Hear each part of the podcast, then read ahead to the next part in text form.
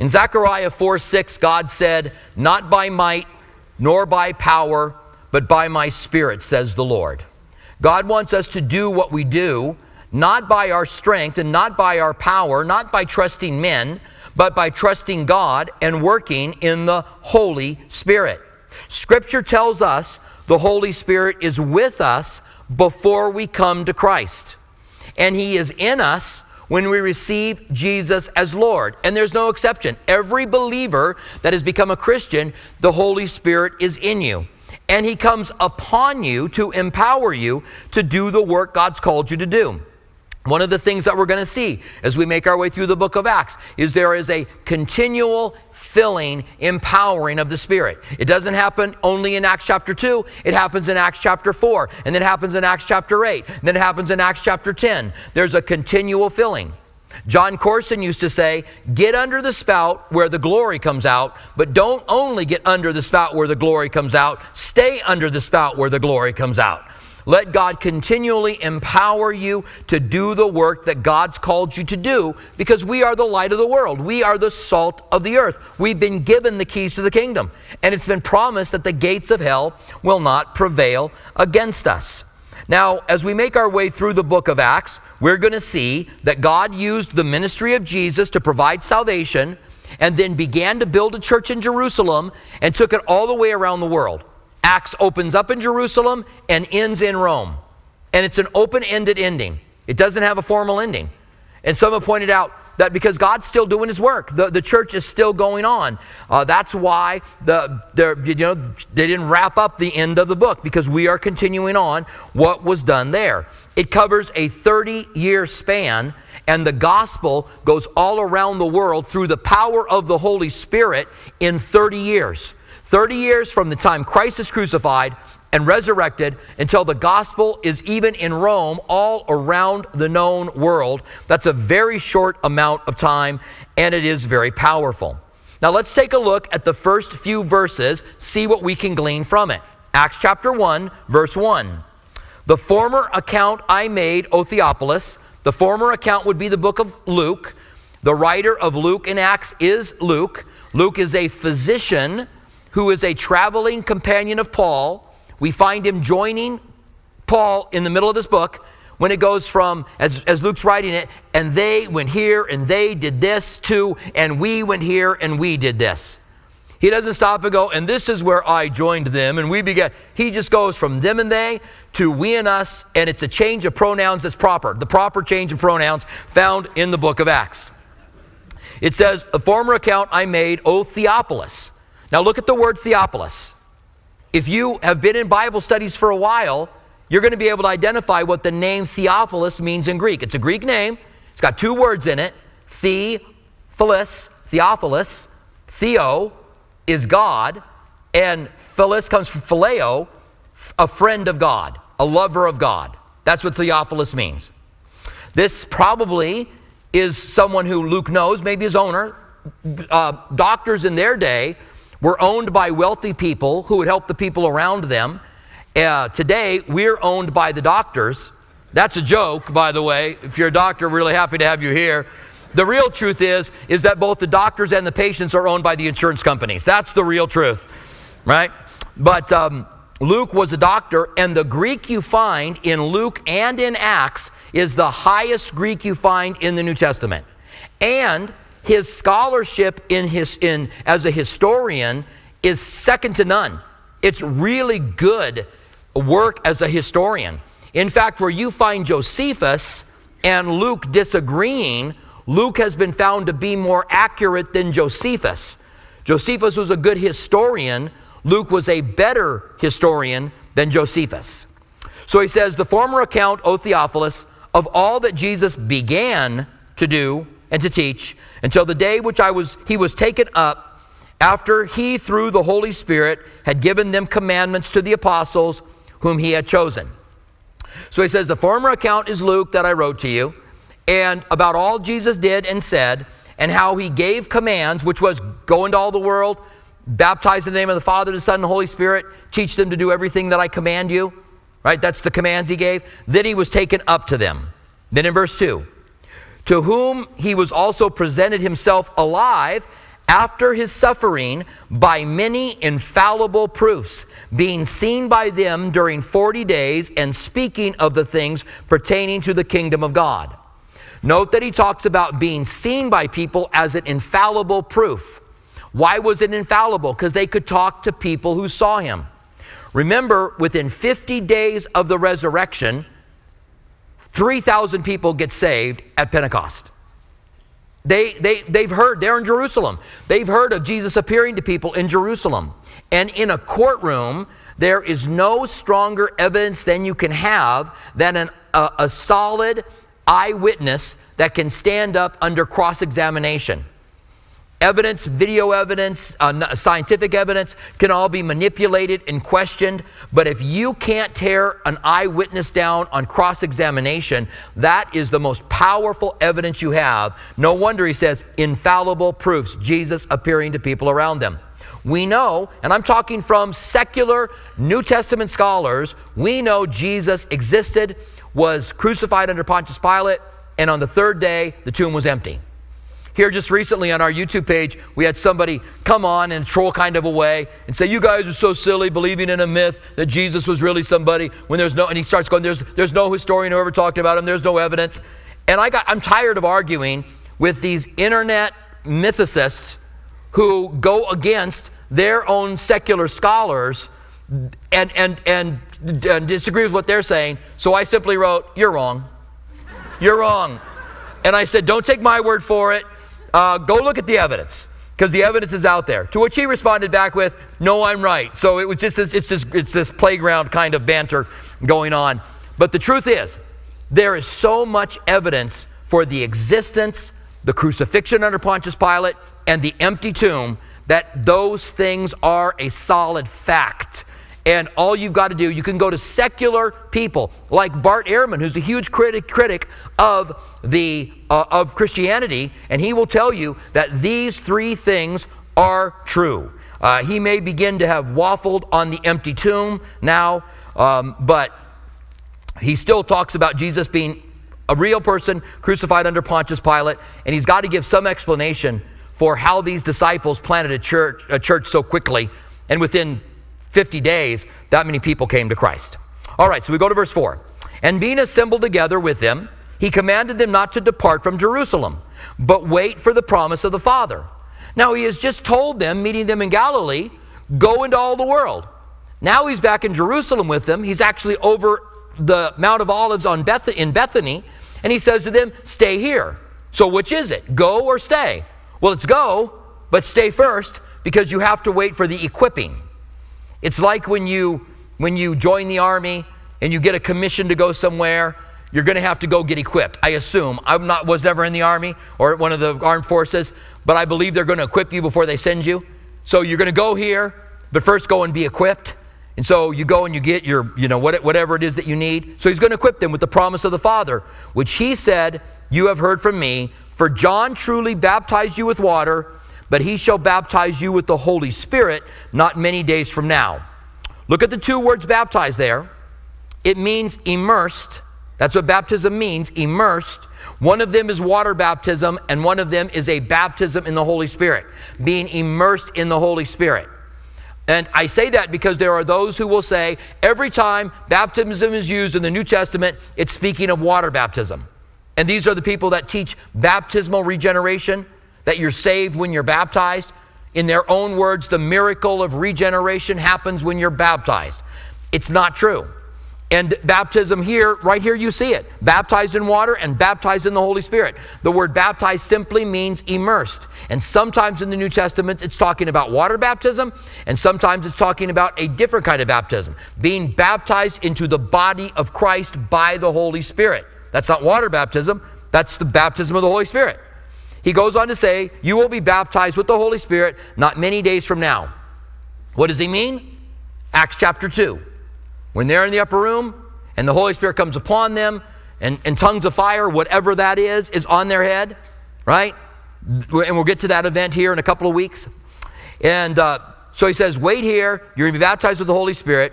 Therefore, when they had come together, they asked him, saying, Now here's the distraction Lord, will, this, uh, will you at this time restore the kingdom of Israel? So they want to know about the last days. we can become unduly obsessed with the last days. The Bible teaches it, we talk about it, we're studying the book of Revelation now, but we are not to stop doing the work. In a parable, Jesus said, Occupy until I come. So just do the work. God knows the day he's returning. So, how does Jesus respond to this little sidetrack for them? This is the disciples going, Squirrel. He's like, I'm going to give you. I'm going to give you the Holy Spirit. When are you going to restore the kingdom? They're just totally out of the, the spot now.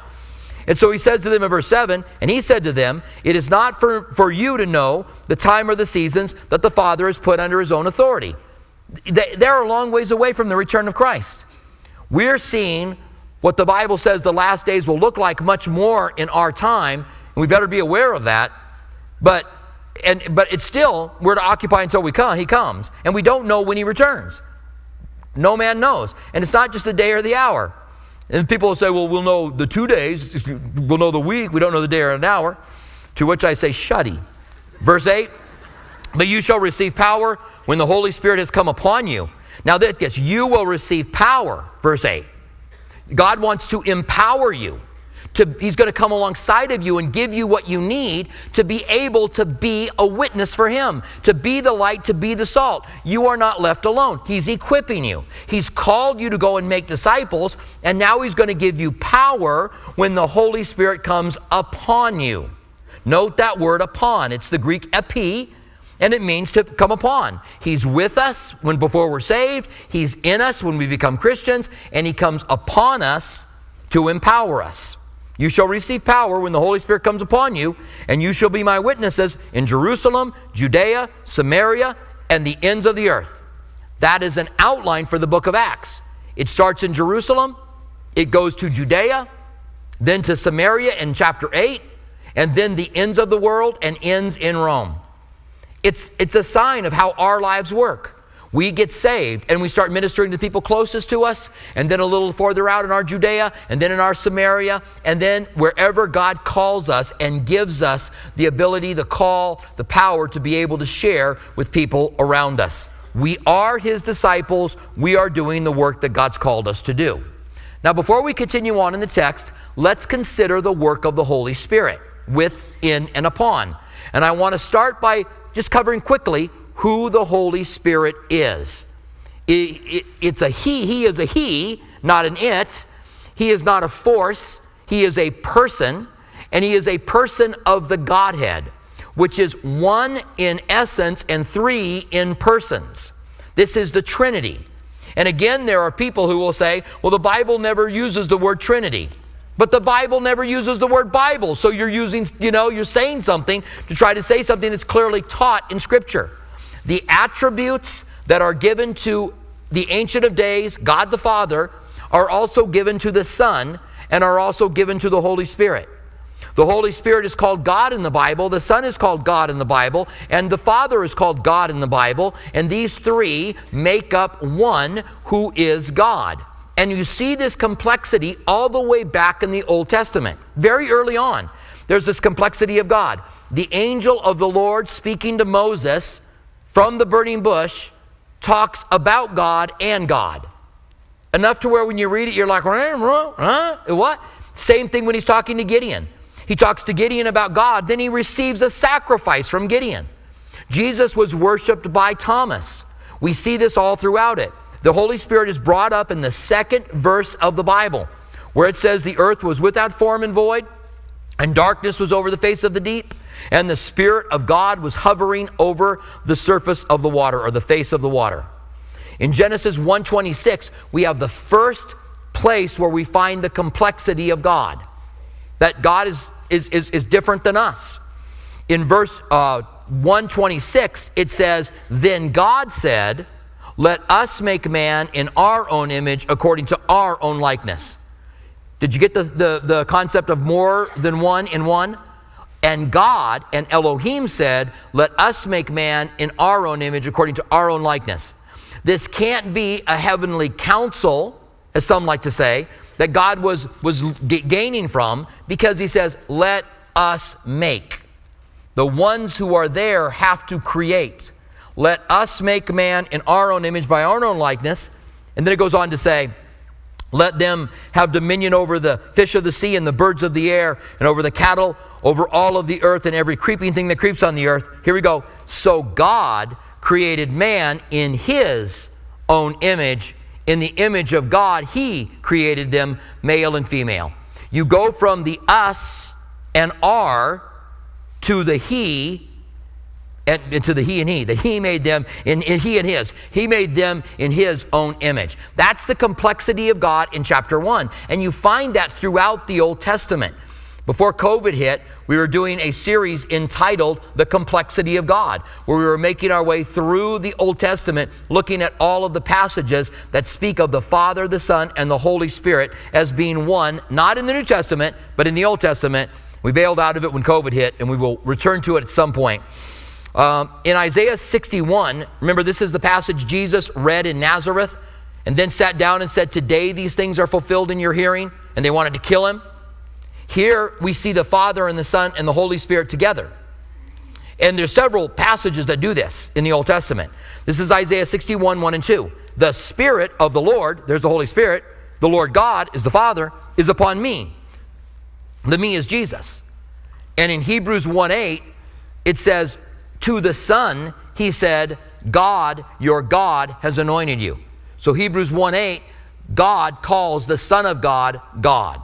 So you have the Spirit of God, the Lord God, and me, which would be Jesus. Because the Lord has anointed me to preach the gospel of good tidings, He has sent me to heal the brokenhearted and to proclaim liberty to the captives, and so on and so forth. Then he sits down and says, Today this is fulfilled in your hearing. I'm the anointed one. He is the Son of God, who is God. Later on, by the way, when Caiaphas says, Are you the Son of God? He says, I am. And again, the Son of God in Hebrews 1 8 is called God. So we, we clearly see that taught in the Bible. So the Holy Spirit is a person. He has a will, the Bible says. He has a mind, and he, ha- and he can be grieved. He has emotions. And we have the Holy Spirit come upon us and in us. Now, the first thing that we find is that the Holy Spirit is with us before we come to Christ.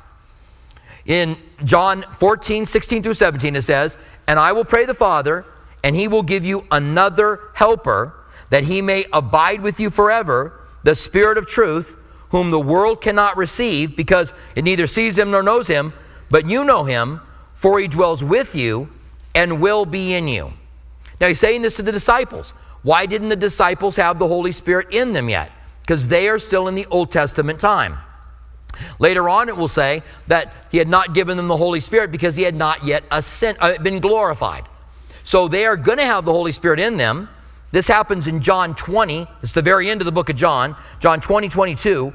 And when he had said this, and this is a weird, a weird occurrence, he breathed on them and said, Receive the Holy Spirit. So Jesus gathers the 12 together and then breathes on them. Which, if you're one of the 12, you might be like, it's a weird moment. But remember, the word for spirit in the Bible is pneuma, which is breath. And Jesus breathes on them, says, Receive the Holy Spirit, which is coming from Him and the Father. And so there they receive it, and now He is in them. He had been with them up until that point. However, in John 16, 7 and 8, we learn something about the work of the Holy Spirit. Jesus said, This is in the upper room still. Nevertheless, I tell you the truth.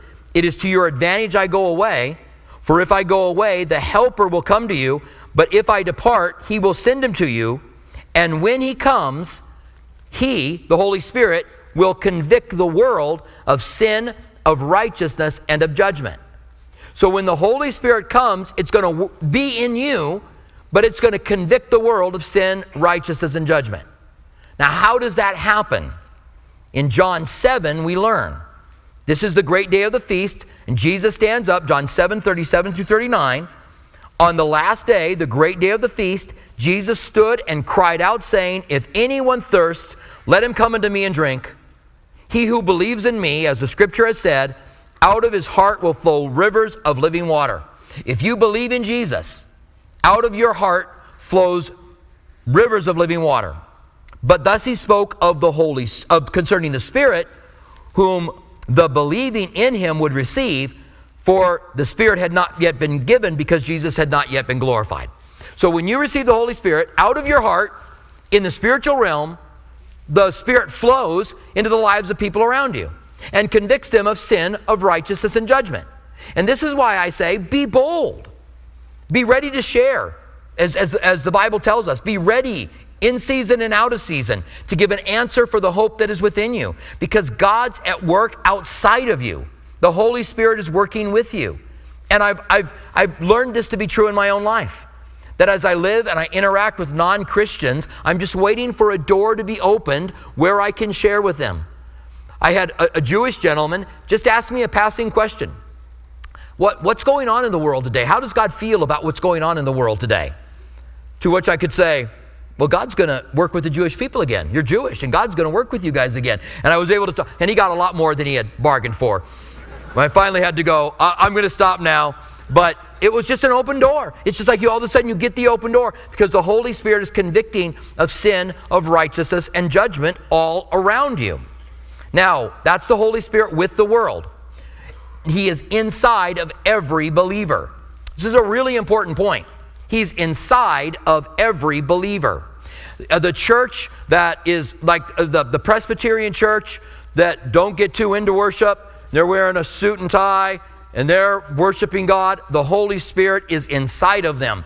The Pentecostal church got tambourines and flags flying around, and they're worshiping God. The Holy Spirit is inside of them. And, and hey, I spent a lot of time in charismatic and Pentecostal churches. As a teenager, I went to extreme charismatic churches. I went to one church, you would open the front door and start having to stepping over people who were slain in the spirit because that was going on a lot. And I was in extreme Pentecostal churches that did weird things that really shouldn't be done. But I also was in especially one solid four square church, which was a Pentecostal church, and they were solid. It didn't mean there weren't any weirdnesses, because there were. There was one lady, after the third or fourth song of every service, would, would give, give a tongues in a high pitched voice. And when I invited people to go to church with me, I had to tell them, You're going to hear this lady. It's going to be weird. It's going to be like, and when that happens, just know it's what I'm telling you about. And then the interpretation was always something like, God is going to use Chelwood Park Foursquare Church in the most powerful way any church has ever been.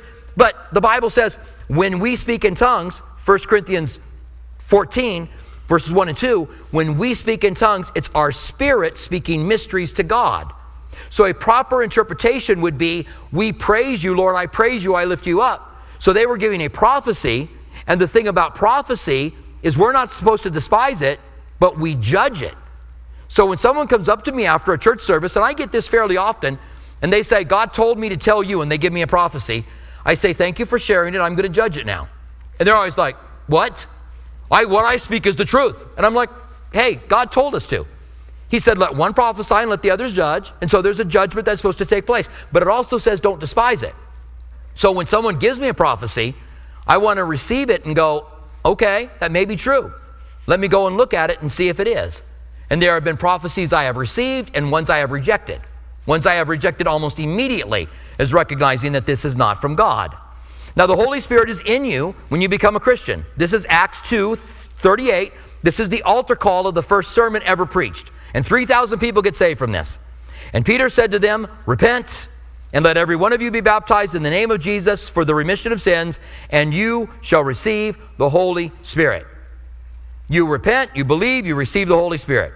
1 Corinthians 12 13, for by one Spirit we were baptized into one body, whether Jew or Greeks, whether slave or free, and have all been made to drink of one Spirit.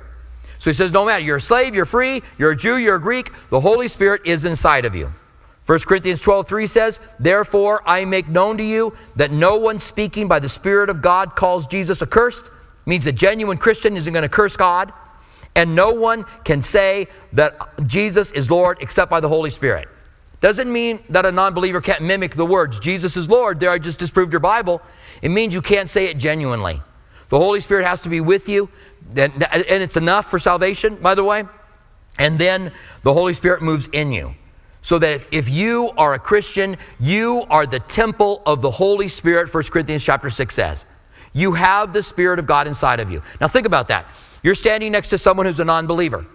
They don't have the Holy Spirit inside of them. You have the Holy Spirit inside of you.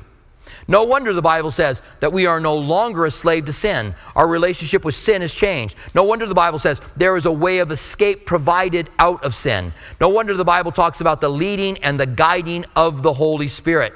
All of these are true for all of us as Christians. But there's one more experience.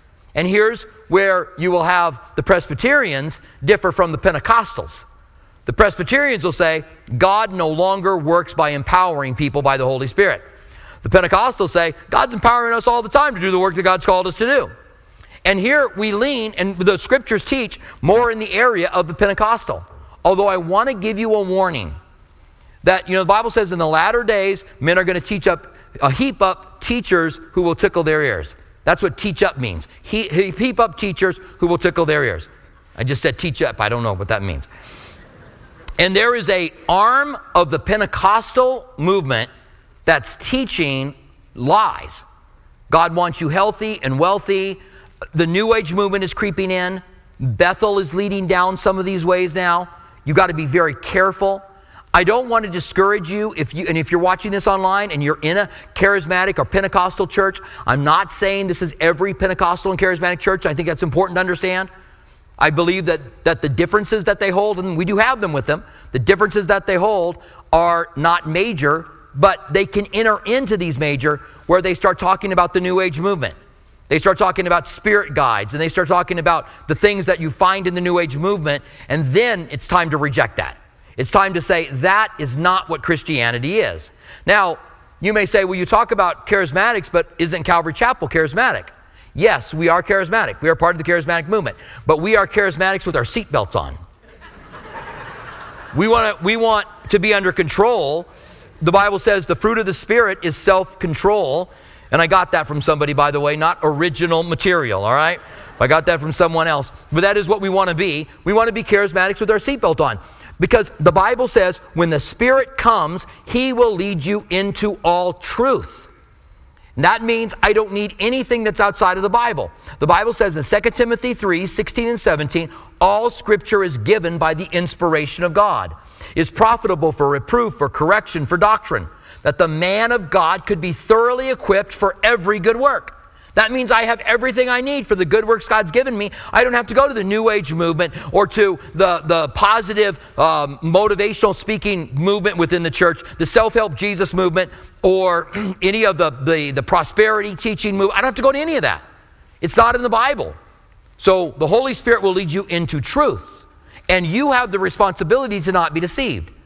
Jesus said, Take heed that no one deceives you. There's no guarantee you won't be deceived. You have to make sure you're not deceived. There's self deception, sin is deceptive. So you have to make sure you're not deceived. Now, how does the Holy Spirit come upon us? Jesus said you'll receive power when the Holy Spirit comes upon you. In Acts chapter 2, we see it happen, but we see it happen again in Acts chapter 4. When they're threatened to be flogged, Peter and, and, and John are threatened to be flogged because they're preaching in the name of Jesus. They gather together all of the, the believers and they say to them, or they gather together, some of the believers, and they, they tell them what happened, and then they pray. It's a great prayer. Lord, you created the heavens and the earth. Consider their threats and give us boldness. If I were praying it, I'd, be, I'd start off with, Lord, don't let them flog us openly, don't, and, and consider their threats, and you created the world and give us boldness. I'd added that. They didn't. And then it says in Acts 4.31, after that prayer, this is af- after Acts chapter 2, where they originally received the Holy Spirit, Acts 4:31 says, "And then they prayed, and the place where they were assembled was shaken, and they were all filled with the Holy Spirit and spoke the word of God with boldness." Well, wait a minute. I thought they received the Holy Spirit in Acts chapter 2. Peter was definitely there. But now he receives the Holy Spirit in Acts chapter 4? Yes, because it's not really a second experience of the Holy Spirit. It's a third and a fourth and a fifth. We see the Holy Spirit coming in Acts chapter 2, Acts chapter 4, Acts chapter 8, when the Samaritans received the gospel, Acts chapter 10, when the Gentiles received the gospel, and so on and so forth throughout the book of, of Acts. The, the, the word Holy Spirit is used far more in the book of Acts than anywhere else. It's a sign of God working with the Holy Spirit and it coming upon us. Now let's look at the rest of our text, verse 9. Now, when they had spoken these things, while they were watching, he was taken up. and a cloud received him. So he told them these things, and now he floats up in the air, and a cloud receives him out of sight. And while they looked steadfastly towards the heaven, as he went up, behold, two men stood by them in white apparel, who also said, Men of Galilee, why do you stand gazing up into heaven? So they watched him go up. And I, they're probably like, You see him anymore? I think so. Maybe not. Angels are like, well, you guys gonna look up here forever? This same Jesus who was taken up from you into heaven will so come in like manner as you saw him go into heaven. He's going to return. And the Bible tells us Jesus is going to return. And there are groups today who are teaching that he will not. And this is important. Our earliest creeds, the Apostle Creed, has that Jesus is going to return to judge the living and the dead. And the earliest creeds, which were the early church trying to get a handle on what was essential and what wasn't essential, and it is essential to believe that Jesus will return to judge the living and the dead. Now, excuse me, three things in closing. Number one, the world around you is influenced by the Holy Spirit because he flows out of you, your family and friends. excuse me, this may be very well why they get annoyed with you. You know, we'll hit you preaching all the time when you're not preaching all the time because God's moving in their lives. So look for those opportunities to share. Number two, John 16, 13 says, the Spirit will lead you into all truth. So people use the Holy Spirit to bring aberrant teachings into the church. Not every one of the churches that believe in the gift of the Holy Spirit, but some of them do. Be aware of that and don't be deceived. Use the Word of God as your guideline and don't let someone bring you something that's not in the Word of God. And even if you've been blessed by it, you've heard someone teach and you've been blessed by it, and then you find out they're teaching something that is aberrant, where, and, and then you get mad when someone says that person is teaching a false teaching, I'm just going to ask you, where does your loyalty lie? Does it lie in a, in a preacher, any preacher, or does it lie with God? And if anyone says something that is different than God and starts teaching something aberrant, then they need to be rejected. All right? And that's to, to me too. If I start teaching something that is aberrant from the scriptures and, and solid Christianity, then reject it, even though you might have been ministered to by me, maybe, one or one or two of you, but have your loyalty be to God. Number three, pray to be empowered by the Holy Spirit. Pray that Jesus said, if you being evil, you ever notice that he kind of called us evil there? Just kind of threw it in. If you, being evil, know how to give good gifts to your children, how much more will your heavenly Father give the Holy Spirit to those who ask? So ask him. And since you already have the Holy Spirit, we're talking about the empowering of the Holy Spirit. You can be empowered by the Holy Spirit. Stand with me, would you? And let's pray together. Father, we want to thank you for the opportunity that we have to be able to study your word here, how it is so full and rich in truth. And Lord, we pray that you would indeed help us to have a good understanding of the Holy Spirit and what the Holy Spirit does. And we thank you for this. In the name of Jesus, we pray. Amen.